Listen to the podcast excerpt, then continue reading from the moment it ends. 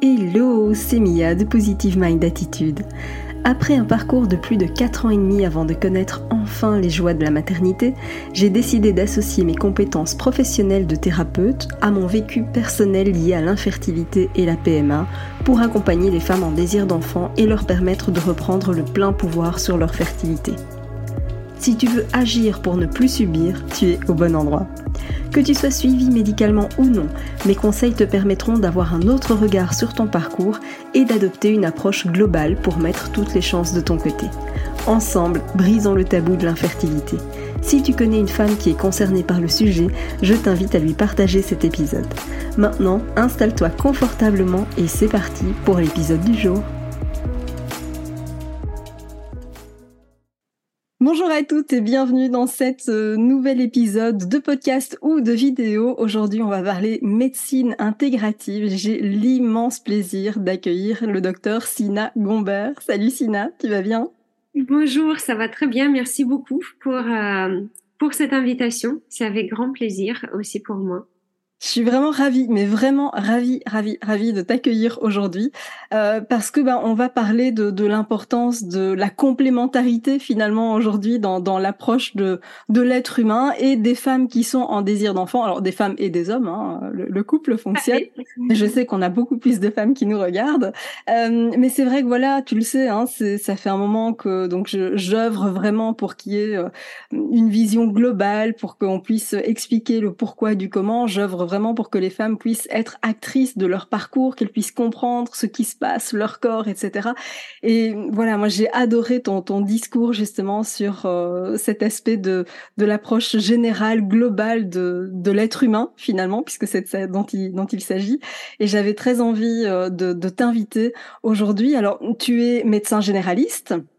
Tout à fait. Oui. Tu as fait beaucoup beaucoup de formations. Quand même. Euh... Alors, ça, ça dépend ce que chacun considère comme beaucoup, mais oui, j'ai fait, j'ai fait des formations qui, qui allaient un petit peu dans, dans les différentes directions de, de, des différentes approches intégratives. J'étais, euh, euh, d'abord, j'étais euh, formée en hypnose. Je suis hypnothérapeute depuis deux mille quinze et euh, euh, je, je le pratique toujours, donc ça me fait énormément plaisir. Euh, je me suis ensuite formée euh, à la méditation. J'étais, euh, j'ai fait une formation de deux cents heures pour être pro de méditation, même si c'est pas vraiment médical, mais ça m'intéressait beaucoup et ça pouvait vraiment compléter euh, les conseils que je pouvais donner aux, aux personnes, aux patients que je suivais en hypnose. Et ensuite, euh, j'ai fait des formations qui n'étaient plus, plus en France. Enfin, la, la formation de méditation, elle était aux États-Unis aussi. J'ai fait ensuite des, médita- des formations aux États-Unis où euh, je cherchais vraiment des, euh, des approches qui vont beaucoup être autour de mode de vie, alimentation, hygiène de vie et le leur impact sur les différents aspects de la santé ou des différentes maladies, euh, sur euh, l'importance de microbiote, de la, notre flore intestinale et son impact euh, sur l'importance euh, de, de l'équilibre hormonal, un petit peu approfondir euh, les connaissances euh, que j'ai eues pendant mes études, mais euh, qui des fois étaient un peu oubliées au fur et à mesure du temps et qui étaient euh, pas, ou, ou pas forcément oubliées, mais moins utilisées dans le quotidien.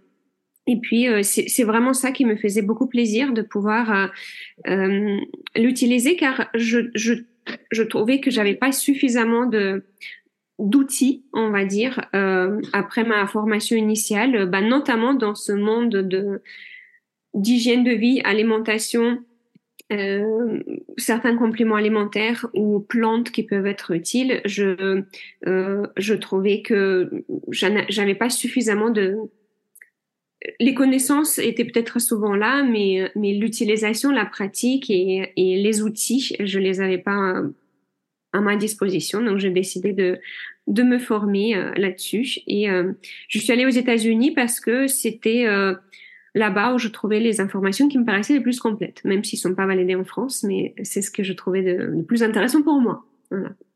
C'est, c'est tout à ton honneur parce que euh, c'est vrai qu'aujourd'hui, donc les, les personnes qui nous regardent sont essentiellement des femmes qui sont en désir d'enfant, qui sont pour certaines en P M A, euh, parfois depuis longtemps, parfois depuis tout récemment avec juste un petit orteil dedans où on découvre un petit peu le, le processus. Et c'est vrai que euh, autant la médecine, évidemment, euh, comment dire, classique, telle qu'on la, telle qu'on la connaît, ben, tout le monde sait ce que c'est, la P M A, et cetera. Autant finalement cette approche de médecine intégrative, on ne sait pas forcément toujours ce que c'est. Alors moi, j'en parle dans, dans mes accompagnements, mais je me dis, tiens, ce serait quand même bien d'expliquer euh, finalement qu'est-ce que c'est que cette médecine intégrative. Eh bien, le terme de médecine intégrative, il, euh, il fait ça. C'est, c'est une vision qui va euh, intégrer les approches qui peuvent être complémentaires à la, l'approche conventionnelle. Et donc, là-dedans, finalement, euh, le, le collège universitaire des médecins intégratifs, là-dedans, euh, il dit qu'on peut inclure finalement tout ce qui peut être utile pour le patient euh, sur, sur, sa, sur son chemin de la prise en charge. Donc, euh, là-dedans, il peut, il peut y avoir des choses comme l'ostéopathie, il peut y avoir euh, l'hypnose, il peut y avoir euh, finalement toute... Euh, toute forme de, de thérapie de prise en charge qui vont être complémentaires à la médecine conventionnelle, qui ne la remplacent pas, c'est pas du tout le but, mais qui vont pouvoir euh, agir sous un autre angle et finalement peut-être aider les patients euh, dans les choses que la médecine conventionnelle euh, soit aborde moins, euh, soit où, où il y a moins de possibilités de, euh, de, de la mettre en, pla- en pratique. Donc le terme intégratif, finalement, il, il est très vaste, il est très vague. Il signifie tout simplement une, une approche qui va intégrer, qui va, qui va s'ouvrir tout simplement à, à, d'autres, à d'autres professions, à d'autres outils, à d'autres capacités. Alors on Et, a... Oui. Pardon, excuse-moi. Ouais, vas-y. En fait, ce qui est intéressant, ça m'avait beaucoup parlé quand tu m'as demandé pour le podcast, parce que comme je t'ai dit, j'écris actuellement un livre sur la fertilité et sur comment, qu'est-ce qu'on peut mettre en place pour euh, pour euh, la stimuler, pour la pour la faciliter, euh, que ça soit pour les femmes, pour les hommes, que ça soit le tout début de de de de l'idée de ces bébés ou que ça soit déjà en P M A. Et en fait, ce qu'on voit, c'est que euh, la plupart des recherches euh, il montre que, que ça soit euh, pour les couples qui sont déjà en P M A ou que ça soit pour les couples qui se posent la question comme ça très récemment, eh bien, euh, on, on voit quand même une efficacité. C'est-à-dire que euh, certaines choses au niveau alimentation, micronutrition, euh, hygiène de vie, eh bien, ils vont faire du bien pour les grossesses spontanées euh, où la personne n'a pas beaucoup euh, attendu, ou le couple plutôt, et ça va faire aussi du bien aux personnes qui sont déjà euh, en prise en charge médicale en P M A. Et on voit qu'il y a beaucoup de choses qui peuvent aider à, à améliorer les chances de la prise en charge P M A, qui peuvent aider à raccourcir le temps euh, en, entre les essais et la grossesse. Et... Euh, c'est là où on voit que finalement la fertilité, c'est quelque chose qui dépend de notre santé générale. Euh, je ne dis pas que quand on a euh, des problèmes de santé, on ne peut pas tomber enceinte, c'est cent pour cent faux. Il y a des personnes qui sont même en, en état de santé particulièrement difficile et qui vont tomber enceinte. Donc c'est juste, c'est, c'est individuel en fait. C'est, euh, c'est, pour certains d'entre nous, certains et certaines, euh, la chose qui sera impactée par... Euh, euh, par notre hygiène de vie ou par notre vécu ou par euh, ou par euh, d'autres soucis dans notre corps, eh bien, ça sera la fertilité. Alors que pour d'autres personnes, ces mêmes ces mêmes situations vont euh, impacter autre chose, un autre aspect de leur santé. Donc, pour certains d'entre nous, la fertilité dépend de notre santé générale, et, et c'est là où on voit que, à quel point c'est c'est complémentaire de se dire Euh, optimiser la santé, finalement, ce n'est pas très différent de la femme et d'un homme. Et avec ça, on, on, enfin, c'est différent dans les, dans les adaptations et dans les conseils, mais, mais l'idée, l'idée globale va être de, de soutenir euh, les différents paramètres de la santé, de, de mode de vie, euh, d'alimentation, de, de gestion de stress, de gestion du passé. Et finalement, ça peut faire du bien à ceux qui se posent la question d'un essai bébé depuis hier et à ceux qui euh, euh, sont en, en déception, frustration et, et vraiment la souffrance mentale depuis euh, des mois et des mois. Alors c'est super intéressant parce que tu vois, moi je, je comment dire, je, je parle souvent de, d'infertilité multifactorielle parce que c'est vrai que même quand il y a une pathologie, souvent on voit que quand on travaille sur d'autres choses à côté, évidemment, eh ben on a une sorte d'alignement de planète finalement, tu vois, qui se met qui se met en place et, et qui aide considérablement. Et tu parlais justement de, de réduire le temps d'attente. Il est clair qu'on ne vit pas du tout la même chose si on a dû attendre cinq, six, huit mois de, avant d'avoir une grossesse ou si on doit attendre cinq, six, sept, huit ans. Évidemment, on ne vit pas du tout les choses de la même mmh. manière. Si déjà on peut raccourcir ce, ce délai, c'est, c'est déjà tellement, euh, tellement bénéfique finalement pour, pour les, les couples qui attendent euh, désespérément. Donc euh, déjà ça, c'est, c'est énormissime. Euh, quand tu parles justement euh, d'optimiser, de soutenir finalement euh, cette production hormonale, tu as parlé de, d'hygiène de vie, tu as parlé de l'alimentation. Euh, qu'est-ce que tu pourrais donner finalement euh, Est-ce que tu vois d'autres choses? Alors déjà, l'hygiène de vie, c'est assez vaste. Hein. Parce que l'hygiène de vie, c'est, c'est effectivement, il y a notre alimentation, mais il y a aussi euh, la façon de laquelle on va prendre notre alimentation, à quelle heure, euh, dans quelle situation. Euh, il y a aussi qu'est-ce qu'on va faire pendant qu'on mange et comment est-ce qu'on mange. Donc en fait, rien que pour l'alimentation, ça englobe un, un, petit, un petit monde à explorer, mais l'hygiène de vie, c'est aussi notre sommeil. Comment on se prépare pour notre sommeil le soir, comment on passe notre matinée, comment on, comment on passe notre journée, euh, qu'est-ce qu'on fait comme choses qui vont avoir impact sur notre sommeil. L'hygiène de vie, c'est la gestion du stress au quotidien. La plupart du temps, la personne qui me dit « bon, ça va, je suis pas très stressée », c'est parce que souvent on s'imagine le stress comme, comme ce type de nuage noir avec des, des éclairs et de la pluie qui tombent sur nous. Un, un truc... Euh, un peu imaginaire, quoi. C'est, oui, le stress. Alors que finalement, c'est une réaction corporelle. Et la, l'écrasante majorité de nous, aujourd'hui, on, on en vit euh, un peu trop par rapport à, à ce qui serait bien pour nous. Et notamment quand on est dans un parcours P M A, euh, je n'ai jamais fait. Donc, je ne peux pas, je ne peux pas savoir comment c'est. En revanche, je peux m'imaginer comment c'est. Euh, et tout ce que je peux imaginer, euh, c'est quelque chose qui va vraiment demander énormément de ressources émotionnelles, énormément de ressources mentales.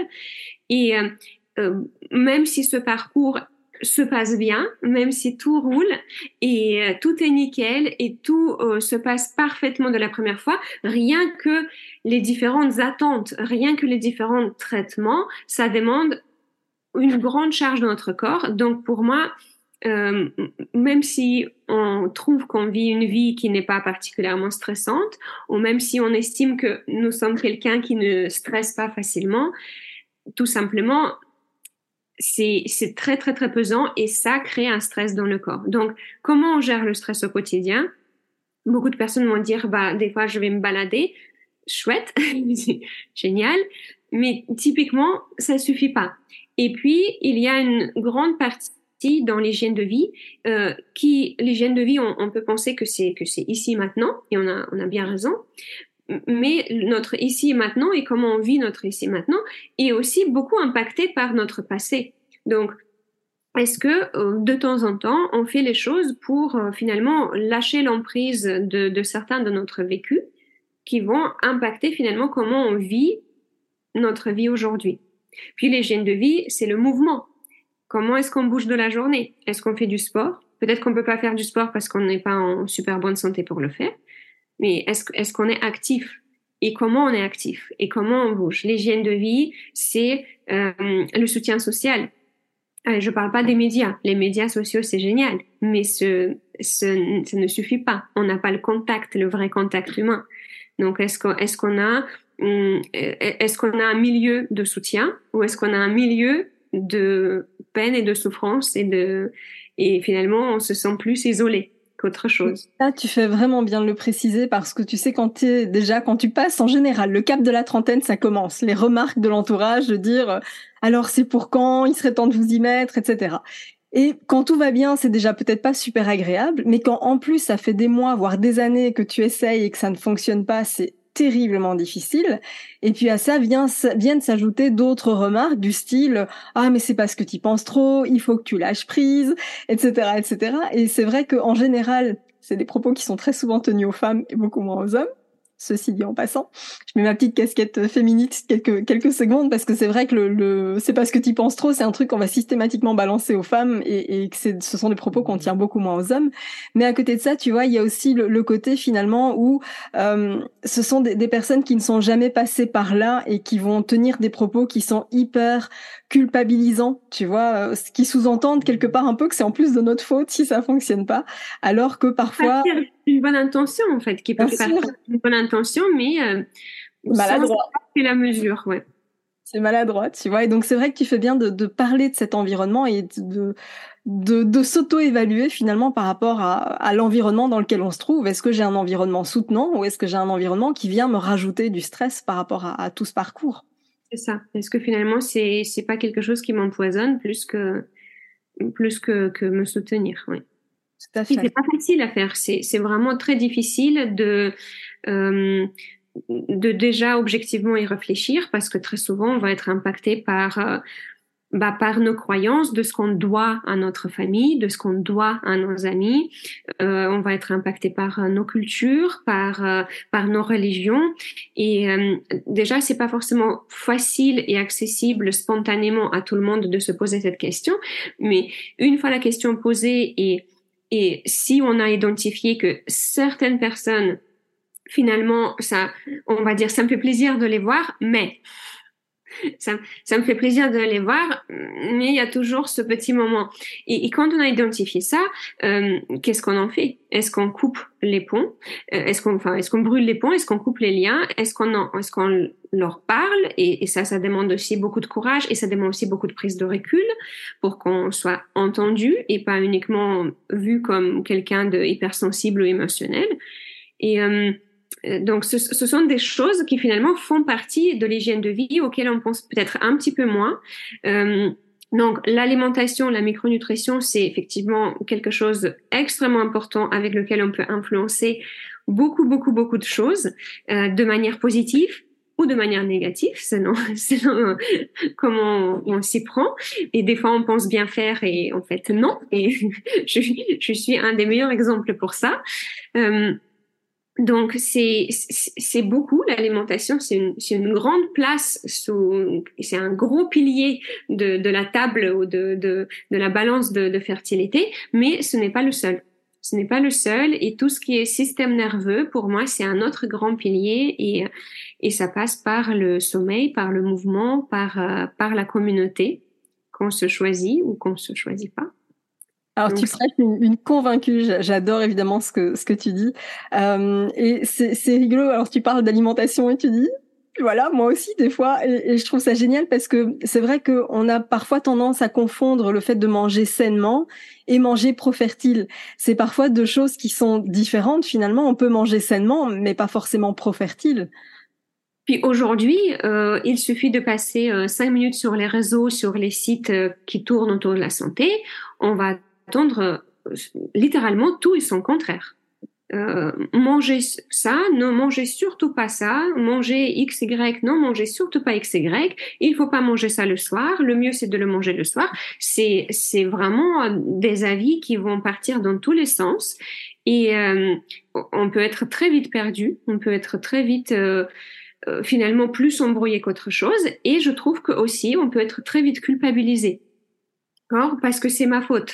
Je je mangeais pas bien. D'accord, c'est c'est ma faute. Euh, c'est ma puis... faute, j'y pense trop. C'est ma faute, je suis trop stressée. Ah oui, ma faute, forcément. Et puis il y a ce côté que je trouve très présent aujourd'hui.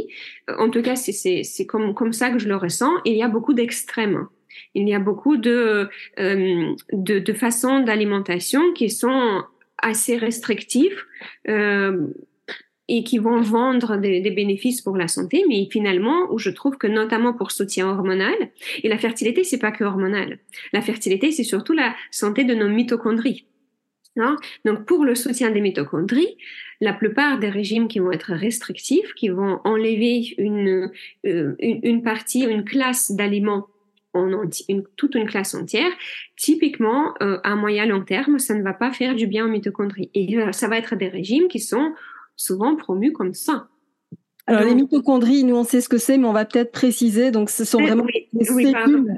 Euh, donc, oui. la, la mitochondrie, c'est, euh, c'est, un, c'est un petit organe à l'intérieur de chacune de nos cellules. Il y a quelques exceptions, comme les globules rouges, mais les, les cellules de nos tissus ont tous plusieurs mitochondries.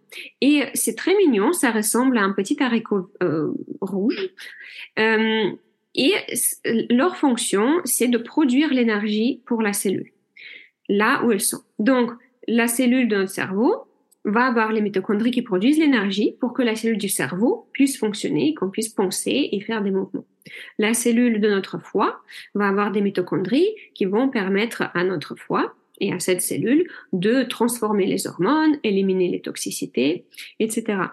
La cellule de nos ovaires et de nos testicules vont avoir des mitochondries pour permettre à nos ovaires de produire les hormones et à nos testicules aussi, quand on, les, quand on en a. Et aussi, la cellule de nos ovocytes va avoir des mitochondries, et d'ailleurs, c'est les cellules qui, ont, euh, qui, qui sont vraiment au top, dans le top trois des cellules les plus riches en mitochondries, car l'ovocyte a, a beaucoup de travail à faire, donc il lui faut beaucoup d'énergie. Et la cellule, donc les mitochondries d'ovocytes, vont lui permettre de voler, de voler, vont lui permettre de, d'être ouvert à, euh, aux petits spermatozoïdes euh, amoureux de sa vie et de pouvoir par la suite fabriquer tout un bébé. Et les mitochondries de, de, de spermatozoïdes, euh, eux, ils sont très intéressants parce que ça fait la, la vitesse des spermatozoïdes. Ils sont tous dans leur petite queue qui, qui les propulse, euh, mais ils vont rester dans cette petite queue. Donc, les mitochondries de nos papas, on les hérite pas. Donc, les mitochondries qui produisent notre énergie euh, ont besoin de beaucoup de choses pour fonctionner. Ils ont besoin de beaucoup de certaines vitamines, certains micronutriments, des graisses, des protéines. Et euh, si ils en ont trop, notamment trop de sucre ou trop de certaines graisses, ça va les faire fonctionner moins bien. Ils vont produire beaucoup de, ces monic- beaucoup de molécules qu'on a tout, dont on a tous entendu parler, c'est les radicaux libres. Les radicaux libres, c'est un petit peu les gaz d'échappement, si vous voulez, de, des mitochondries, si c'était comme un petit moteur. Et euh, les gaz d'échappement euh, des mitochondries bah, les abîment. Donc, ils vont euh, être moins forts dans leur fonction. Et donc, s'il y en a, s'il y en a trop, bah, c'est pas super. S'il y a trop de, notamment de sucre et de, et de graisse, ça peut être euh, embêtant. Et s'il n'y en a pas assez, bah, c'est pas super non plus, parce que du coup, ils n'ont pas de quoi tourner. Et là-dedans, alors aujourd'hui, c'est difficile de pas avoir assez de sucre et assez de graisse. Euh, typiquement, on est plutôt dans, dans l'autre extrême. En revanche, il n'y a pas que le sucre et la graisse, il y a aussi des nutriments, certains vitamines, certains minéraux. Et donc, quand on n'en a pas assez, eh bien, ça tombe dans le vide. Comme, comme, une, comme une auto qui tourne dans le vide, ça fait beaucoup de gaz d'échappement dans son garage. Et qu'est-ce que ça fait ? Bah, ça, ça tue. Donc, euh, la fertilité, ça a été euh, démontré euh, très souvent qu'il y a vraiment un lien avec la santé des mitochondries. Et donc, euh, ce que, ce que j'explique peut-être un peu plus en détail dans le livre une fois qu'il sortira. Et, euh, et, et qui va finalement dicter... Euh, la plupart des choses qui sont tout simplement du bon sens, à mon avis, dans l'alimentation, c'est toujours mon avis. C'est, c'est pas forcément l'avis de tout le monde. Euh, mais c'est cet avis quand même basé sur euh, beaucoup, beaucoup de recherches, de publications, d'études scientifiques.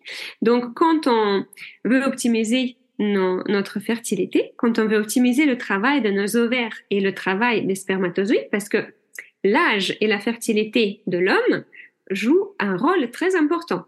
Donc, merci de le dire. Voilà, on, on ne peut pas, aujourd'hui, on ne peut pas estimer à quel point, est-ce que c'est vraiment cinquante cinquante ? Je dirais que non. Euh, la femme a, a plus, entre guillemets, d'importance parce que c'est ses mitochondries qui vont jouer un rôle euh, dans, dans, dans la, pas dans la conception, mais une fois que la conception a eu lieu, que, que ça tienne, c'est, c'est les mitochondries de la femme qui vont jouer le rôle plus important parce que les, mito- les mitochondries du papa reste. Ils n'ont pas, voilà, pas le droit d'entrer. Hein, le videur ne les a pas laissés. Euh, ils étaient un petit peu trop abîmés par, sur le chemin, un petit peu trop brûlés, donc euh, voilà.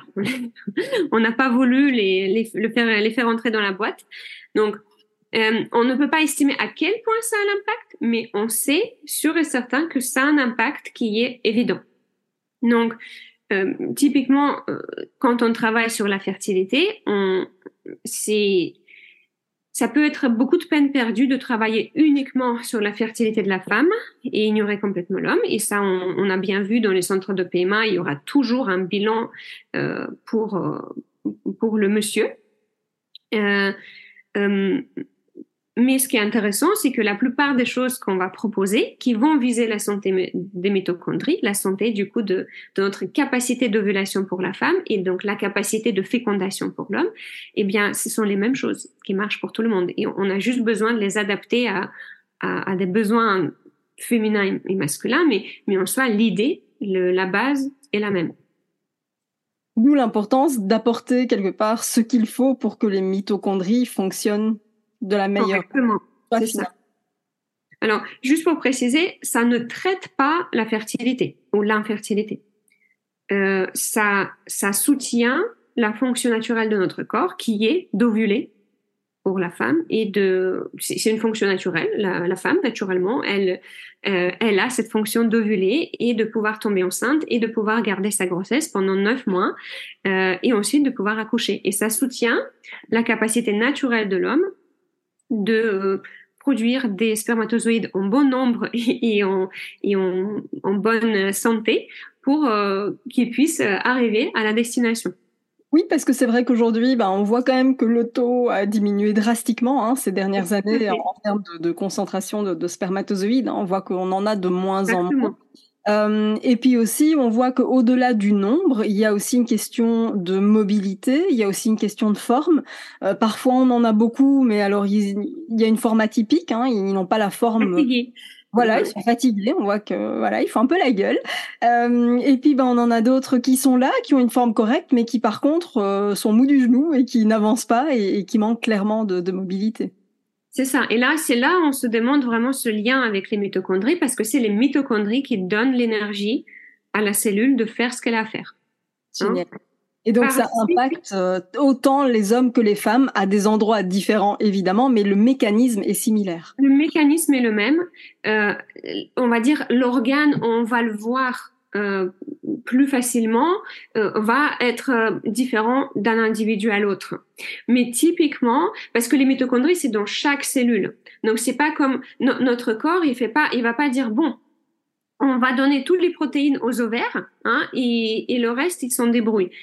Euh, en fait, c'est, c'est que quand on a euh, des mitochondries, on va dire, un petit peu fatiguées ou, ou qui n'ont pas suffisamment de choses pour travailler ou peut-être qui produisent un petit peu trop de ces radicaux libres, de ces gaz d'échappement qui les abîment, eh bien, euh, il y a des choses qui peuvent se voir un petit peu partout. On peut être un peu plus fatigué que ce qu'on pourrait être. C'est juste que ce sont des choses qui sont typiquement très vagues, qui sont difficiles à, défi- à définir et pour lesquels on va spontanément chercher des excuses ou des explications. C'est normal que je sois fatiguée, je travaille beaucoup, d'accord ? C'est normal que je sois un petit peu plus fatiguée, ça fait longtemps que j'ai pas fait du sport. C'est normal que je sois un petit peu fatiguée, la P M A, c'est très épuisant. Donc, euh, ça compte, tout ça, c'est tout à fait des, des bonnes explications. Et c'est, mais c'est pour ça que c'est difficile de savoir... Quelle est la fatigue causée par euh, l'événement qu'on vit ou par euh, la situation qu'on vit et quelle est la fatigue qui vient finalement de l'intérieur de notre corps.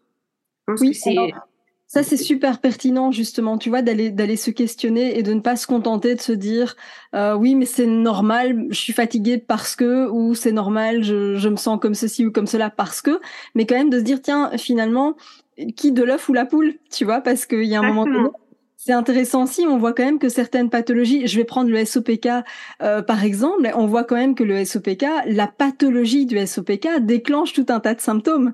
Et pas qu'on se dise, enfin tu vois, parfois on, on pourrait ne, ne pas savoir ou se dire, par exemple j'invente, c'est parce que je mange trop de sucre que j'ai le S O P K. Non, pas du tout, pas forcément. Euh, on peut très bien avoir le S O P K qui nous incite aussi à manger un peu plus de sucre pour tout un tas de... Facilite, oui, certains... certains... euh, certains comportements, oui, effectivement. Et ça, je trouve ça génial que, que tu dises, ok, mais l'intérêt, c'est aussi d'aller se questionner et, et d'aller chercher qui de l'œuf ou la poule, finalement. Euh, en fait, ce qui se passe, c'est qu'on retrouve tout un poulailler, en fait. Tout un poulailler avec plein de poules et plein d'œufs, et on ne sait pas qui vient de qui et qui a fait qui et, et où sont les coques. Euh, donc, c'est, c'est quelque chose qui, comme tu as dit, c'est vraiment multifactoriel. On ne saura pas qui est le grand méchant loup, tout simplement parce qu'il chasse en meute. Ok, donc il y aura pas de, de grands méchants loups. Il y aura plein de loups et le but c'est pas de les tuer, le but c'est de les rendre dociles euh, pour pour pouvoir euh, faire ce qu'on a à faire. Donc c'est c'est c'est pour ça que des fois on peut on peut se retrouver dans une impasse en, en cherchant la raison ou la cause, tout simplement parce qu'il y en aura plusieurs et il y a il y aura des causes qui nous impactent plus et qui nous impactent moins, mais ça on ne saura pas tant qu'on ne les a pas régulés. Alors on ça, ne je... sait pas qui était la, la cause euh, euh, principale et secondaire et tertiaire, et cetera. On, on ne saura pas qui nous a impacté à quelle, à, à quelle euh, intensité tant qu'on ne l'a pas régulé. C'est, c'est fantastique ce que tu dis parce que finalement, tu sais, euh, quand on a une pathologie, je vais parler des, des pathologies classiques, tu vois, telles qu'on les définit euh, aujourd'hui. Euh, oui, S O P K, endométriose, tu vois. Euh, L'hésospermie. Voilà, une insuffisance ovarienne, et cetera. Féminin. Mais tu vois, souvent, on va se focaliser là-dessus et on va se dire, bah voilà, j'ai, imaginons, j'ai de l'endométriose, donc. Mais en fait, finalement, il peut y avoir aussi plein de petits facteurs à côté qui viennent quelque part contribuer à renforcer cette infertilité mmh. euh, et que c'est vraiment important d'avoir une vision d'ensemble pour justement aller euh, chercher justement tous ces différents loups dont, dont, dont tu parlais, parce qu'il n'y a pas qu'un seul grand méchant loup qui serait l'endométriose. Oui, il est présent, celui-là il est peut-être un petit peu plus costaud que les autres, mais il y en a quand même probablement d'autres à côté qui serait bien d'aller, d'aller chercher finalement, c'est un peu ça.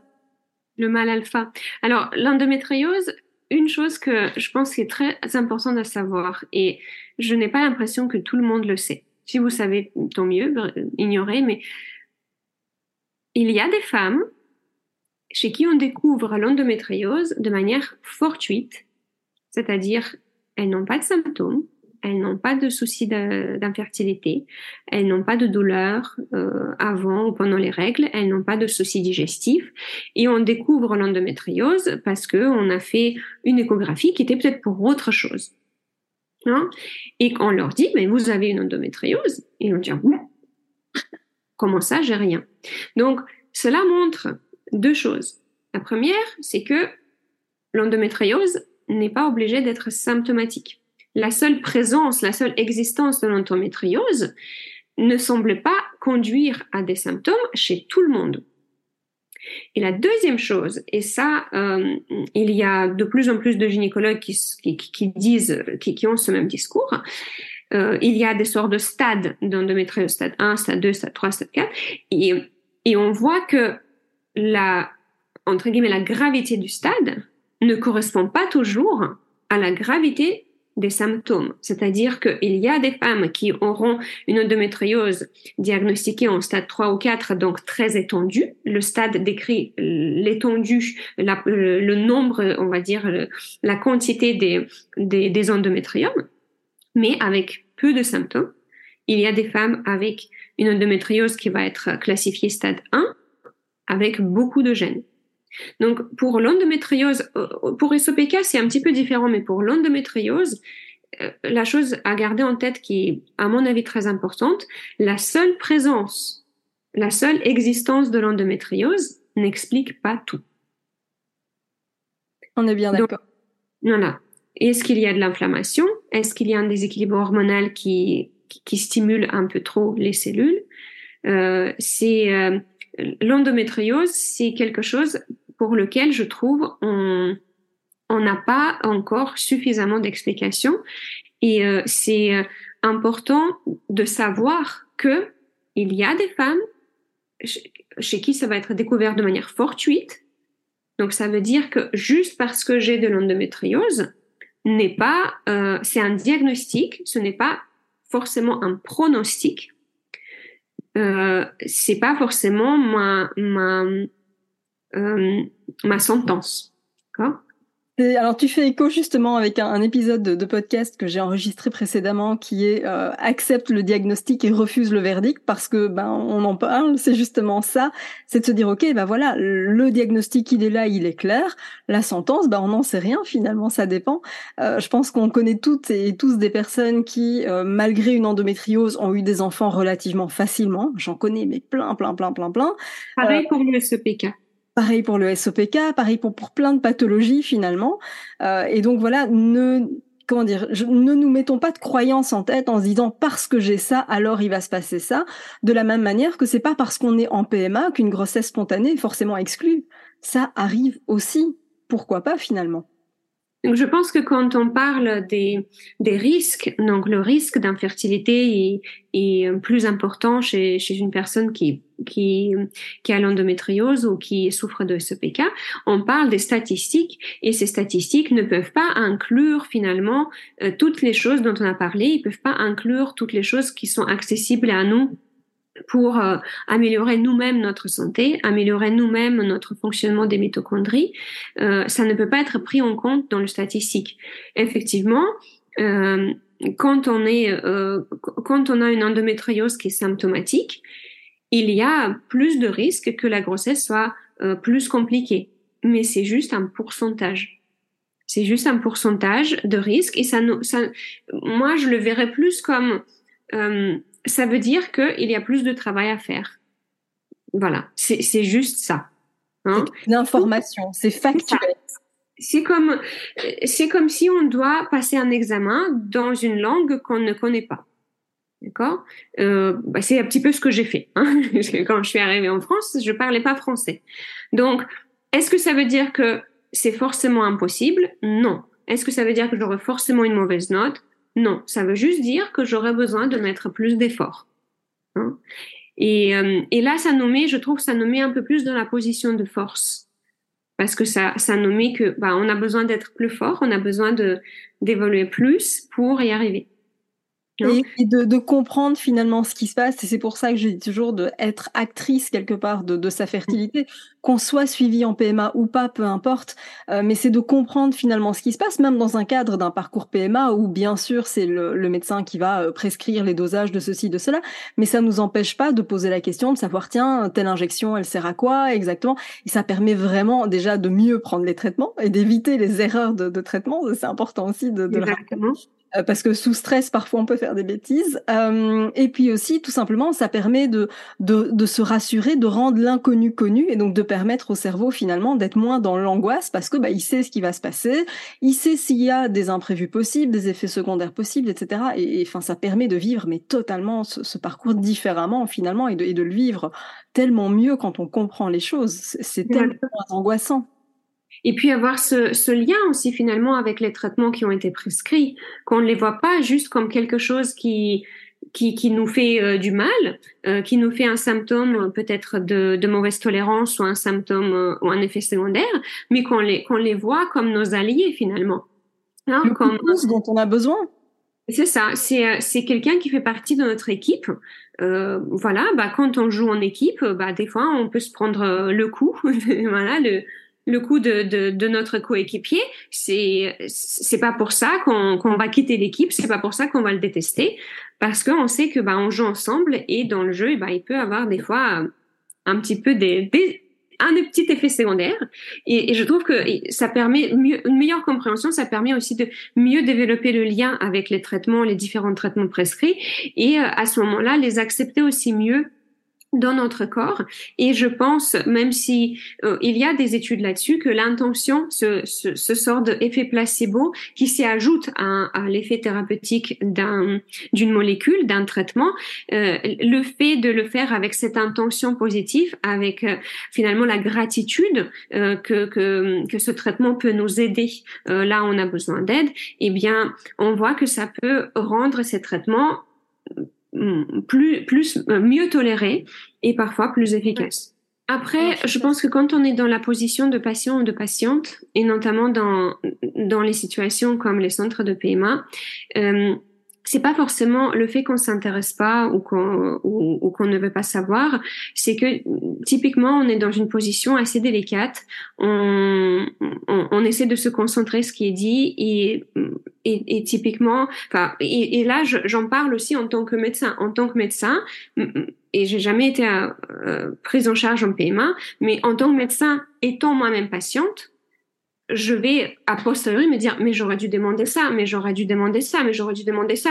Quand on est patient, euh, on, on est dans une situation où ça va, peu importe combien de temps le médecin prend pour nous, ça risque d'aller trop vite. Et, et c'est pas le fait qu'on ne s'intéresse pas, c'est juste qu'on est un petit peu sidéré et euh, poser la bonne question, c'est juste que ça ne nous vient pas à l'esprit, cette question. Donc, je trouve que euh, finalement, l'éducation qu'on fait nous-mêmes à ce moment-là en tant que patiente et patient, elle sert, elle sert pas forcément ou pas toujours pour un meilleur échange, parce que même quand on connaît plein de choses, encore une fois, enfin peut-être que c'est pas comme ça pour tout le monde, mais pour moi, quand je suis patiente ou quand je suis maman d'un petit patient, euh, c'est, c'est, c'est les questions importantes ne viennent pas forcément facilement. Donc, plus on sait des choses, plus on comprend des choses en amont, plus il y a des chances que la bonne question nous viendra à l'esprit au bon moment. Parce que c'est un moment vraiment très, très délicat et, euh, et, et à ce moment-là, si on n'a pas forcément la base des connaissances, euh, ça peut paraître un petit peu... Euh, bah, on est un peu submergé, en fait, par oh, tout ça. Denis, si tu savais combien de fois ça m'est arrivé, bon sang, mais de, de sortir du rendez-vous et de me dire « Ah, j'aurais dû demander ça », tu vois, mais, mais oui, tellement de fois.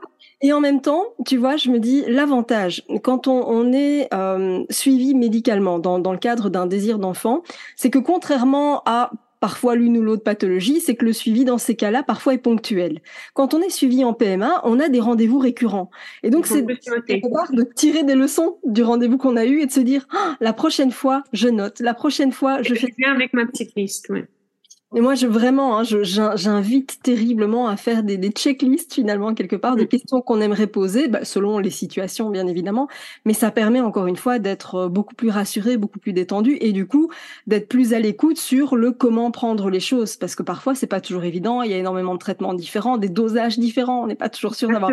Et puis, ça on change est... beaucoup, donc c'est... Oh, sûr. D'un jour à l'autre, de, d'une semaine à l'autre, on va pas du tout avoir les, les mêmes, tu sais, on va parfois basculer d'un traitement à l'autre, d'un dosage à l'autre. Et en fait, plus on est stressé, plus on risque de mal comprendre les informations, et donc plus on se détend, et, et plus ça se passe bien, évidemment, par rapport à ça. Donc, euh, c'est vrai qu'on voit ce stress qui, finalement, est, est présent partout. Et comme tu le disais si justement, c'est que même si on est dans, dans le, l'hypothèse de tout se passe merveilleusement bien, malgré tout, on est déjà en stress de par l'environnement, de par le contexte, de par euh, le médical qu'on ne connaît peut-être pas soi-même, et cetera, et cetera. Ça, ça pose déjà euh, quand même les bases d'un, d'un stress qui qui est compliqué à gérer finalement.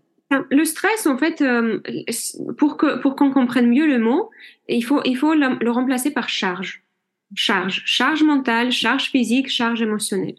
Si on estime qu'on vit une vie où on n'a pas de charge mentale, bah très bien. Après, euh, euh, encore une fois, dans notre vie moderne d'aujourd'hui, à mon avis, c'est très rare. D'accord ? Et charge physique, ça c'est aussi quelque chose qui est euh, souvent pas forcément pris en compte. Le fait de passer toute la journée devant les écrans, c'est une grande charge physique pour notre corps, pour notre cerveau. Le fait de euh, d'avoir euh, une maladie chronique, si on souffre de l'obésité, c'est une grande charge physique, pas pas que littéralement, mais aussi chimiquement, ça fait beaucoup d'inflammation dans le corps. Donc ça fait par la suite des, des réactions un petit peu en Comme, comme un domino, en fait, qui s'enchaîne. Quand on a un S O P K qui n'est pas bien équilibré, c'est une grande charge physique. Quand on a une endométriose qui nous couche pendant une semaine, euh, une, une fois par mois, c'est un stress dans le corps. Donc, peu importe si on a une charge émotionnelle, mentale, donc l'organisation, le euh, parce que mental c'est pas forcément souffrance émotionnelle, c'est pas c'est pas ça. Mental c'est l'organisation, penser à ci, penser à ça, gérer les, les problèmes, trouver les solutions, ta, ta, ta, ta, ta. Donc les quand tiroirs on... qui sont remplis, tu sais, je... voilà, euh, qu'est-ce que je fais, voilà. Donc ça c'est la charge mentale, charge physique. Donc quand on réfléchit, il y a peu de personnes qui vont vraiment pouvoir dire moi, moi j'ai, j'ai peu de charge. Voilà. Ouais. Totalement. Et d'ailleurs, j'en profite pour faire une petite parenthèse, mais là, au moment où on enregistre cet épisode, eh bien, je suis debout. J'ai installé un bureau debout chez moi ah, à la maison. Combien ? Génial. Que, mais oui, mais parce que voilà, je me suis rendu compte que je passais un nombre incalculable d'heures en étant assise, euh, ce qui, bah, toi et moi, on sait, c'est pas bon du tout pour l'organisme. Et donc voilà, j'ai installé un bureau debout. Alors, il peut monter, il peut descendre, mais ça, ça me permet du coup d'être debout beaucoup plus longtemps finalement euh, sur ma journée qu'en étant toujours assise devant un écran. Et très régulièrement, d'ailleurs, je viens mettre, euh, j'ai, j'ai un vélo de, d'appartement et donc je viens glisser en dessous de, de mon bureau et comme ça, ça me permet de faire de l'exercice euh, tout en travaillant finalement. La prochaine étape, ce sera le tapis roulant, le tapis de marche. Ah oui. Euh, tu vois, pour bah, marcher, ça, c'est, ça, c'est effectivement ce que j'ai aussi, pas pour moi, la prochaine étape de procurer, pas au cabinet, mais à la maison, comme je travaille beaucoup à la maison aussi, euh, d'avoir un, un, un bureau réglable, effectivement. Et j'en parle parce que je sais que, bah, on, à l'heure où on enregistre cette vidéo, bah, on est quand même dans, dans une normalité du travail de bureau, euh, dans une normalité finalement de, d'un nombre d'heures quand même très conséquent derrière les écrans, et cetera. Alors, pas pour toutes les professions évidemment, hein, je pense aux personnes qui travaillent dans la distribution, et cetera. Bon, on bouge beaucoup, et cetera. Mais les personnes ah oui. qui travaillent plutôt administratif, euh, on manque quand même cruellement d'exercice. Sur une journée, il y a des longues périodes de sédentarité et c'est pas très bon pour la production hormonale, tout ça. Exactement. Donc voilà. Si, ni pour nos mitochondries. Ni pour les mitochondries, d'accord. Donc euh, si vous en avez la possibilité, un bureau debout, ça peut vraiment euh, aider euh, un maximum. Mais voilà, je trouve ça génial, tu vois, cette approche globale finalement où on va à la fois prendre le côté émotionnel, le côté stress, le côté alimentaire, le côté hygiène de vie, exercice physique, parce que c'est ça, l'hygiène de vie, c'est pas juste l'alimentation, c'est euh, aussi l'heure à laquelle on va dormir, c'est la manière dont on va dormir. Est-ce qu'on a un sommeil récupérateur? Exactement. Enfin, tu vois, voilà, il y a énormément de, de choses à prendre en compte et je trouve ça juste incroyable euh, que tu puisses en parler et, et inciter justement les, les personnes qui nous écoutent, qui nous regardent euh, à, à tenir toutes ces informations-là en tête pour justement euh, optimiser leur parcours, finalement optimiser leur fertilité. Je trouve ça génial. Super. C'est... Oui, voilà. je, je, je suis très contente de pouvoir le faire partager. Et moi, j'ai, j'ai vraiment hâte que tu puisses nous en dire plus sur la sortie de ton livre prochain, euh, parce que parce que je crois que ça va en intéresser beaucoup, justement. Eh bien, oui, oui, avec avec plaisir, je, je te tiendrai au courant, en tout cas. Je te tiens au courant et moi, je comptais sur moi, hein, je relayerai l'info, évidemment, avec grand, grand plaisir, parce que il y a beaucoup de livres sur la, la fertilité en termes de, de parcours. Beaucoup de femmes hein, racontent leur parcours et tout ça, et je trouve ça génialissime. Beaucoup de professionnels expliquent justement comment se passe la P M A et je trouve ça génialissime aussi. Et en même temps, je trouve ça super d'avoir des professionnels qui donnent aussi des conseils sur finalement, mais qu'est-ce que je peux faire moi à mon niveau pour soutenir ma fertilité finalement, euh, parce que c'est, c'est de ça dont il s'agit, c'est de la soutenir. Ça ne, ça ne guérit rien, hein. Je veux dire, voilà, on a un S O P K, on a une endométriose, voilà, ça ne la guérit pas, mais ça permet quand même vachement d'en atténuer les symptômes, ça permet de vivre tellement mieux avec et surtout de réduire l'impact négatif que ça pourrait avoir finalement sur sa fertilité. Exactement. Il n'y a pas une pathologie, il n'y a pas une maladie euh, connue pour, la, pour le moment pour laquelle une bonne hygiène de vie n'aurait pas d'impact. On est bien d'accord, tout à fait. Quelle que soit la pathologie, euh, l'hygiène de vie va jouer voilà. un rôle. Que ça soit un problème cardiaque, que ça soit un problème neurologique, que ça soit un problème digestif, bien évidemment, euh, voilà, ou que ça soit un problème hormonal. Euh, je, j'espère que tout médecin sera d'accord avec moi que une, un patient, euh, deux patients avec la même pathologie, il y a un avec une très bonne hygiène de vie euh, qui est ciblé là-dessus et un avec une très mauvaise hygiène de vie. Bah, il y en a un qui risque d'avoir beaucoup plus de symptômes, beaucoup plus de problèmes que l'autre. Oui, et, et parfois même au niveau de la récupération. Imaginons même que les deux guérissent, la vitesse de guérison ne sera pas du tout la même dans un cas et, et dans l'autre. Et donc, ça peut jouer évidemment à tous les niveaux. Donc, euh, merci de, d'en parler et de contribuer justement euh, à permettre aux, aux personnes d'être... Euh, responsable, d'être acteur, alors responsable, pas coupable, hein, c'est deux choses différentes, mais d'être justement responsable de ce qu'on en fait, euh, de, de ce qui nous arrive et de se dire, OK, à mon niveau, qu'est-ce que je peux faire? Et, et je trouve voilà. ça juste fantastique. Le, c'est, c'est, c'est une très bonne précision, je suis tout à fait d'accord, Mia. Le coupable est bloqué, il ne bouge pas, le responsable prend les actions. C'est ça la différence. Oui, l'idée n'est pas de, de culpabiliser en se disant, oh là là, j'ai mangé trop de ci, pas assez de ça, et cetera. Non, le, l'idée, c'est juste de se dire, OK, voilà, Euh, mon niveau d'alimentation, mon niveau d'hygiène de vie, mon niveau de ceci, mon niveau de cela, et compte tenu de ce qui est à ma disposition, qu'est-ce que je peux en faire, comment est-ce que je peux changer les, les choses, et puis ben, on avance un pas à la fois, on fait des priorités, et puis l'essentiel, exactement, c'est d'avancer un pas à la fois dans le bon sens. Donc, euh, tout à fait. Je trouve ça super. Merci en tout cas infiniment, Sina, d'avoir été à mes côtés pour cet épisode. Je suis, je suis vraiment ravie de, de t'avoir reçue, c'est toujours un plaisir. Euh... Un plaisir, Mia. Si vous voulez retrouver Sina, eh bien, je mettrai bien sûr les coordonnées de son compte Instagram. Elle a un super compte Instagram, donc je vous invite vraiment à la suivre, à aller voir ce qu'elle publie.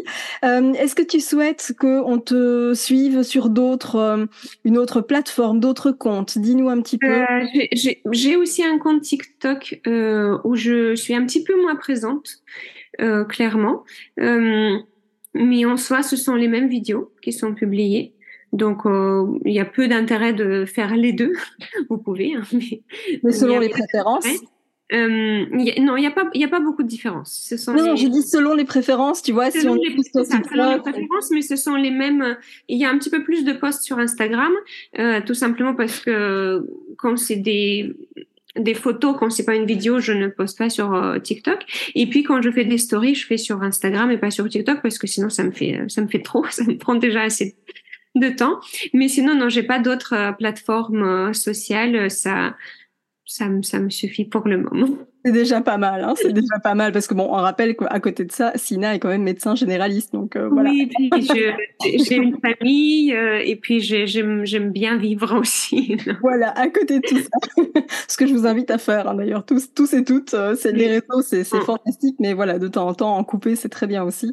Donc voilà, mais en tout cas, si vous voulez suivre Sina, je mettrai bien évidemment euh, les références de sa plateforme Instagram et de son compte TikTok euh, au-dessus, en dessous de, de cet épisode de podcast ou de vidéo, selon l'endroit sur lequel vous nous regardez, et comme ça vous pourrez évidemment aller la suivre et je vous tiendrai au courant dès la sortie de son livre, parce que c'est un livre qui euh, mérite, en tout cas qui va mériter d'être mis entre toutes les mains de, de toutes les personnes qui souhaitent en tout cas optimiser leur fertilité, ça c'est une certitude. Bah, je, j'espère, je, je fais mon mieux pour...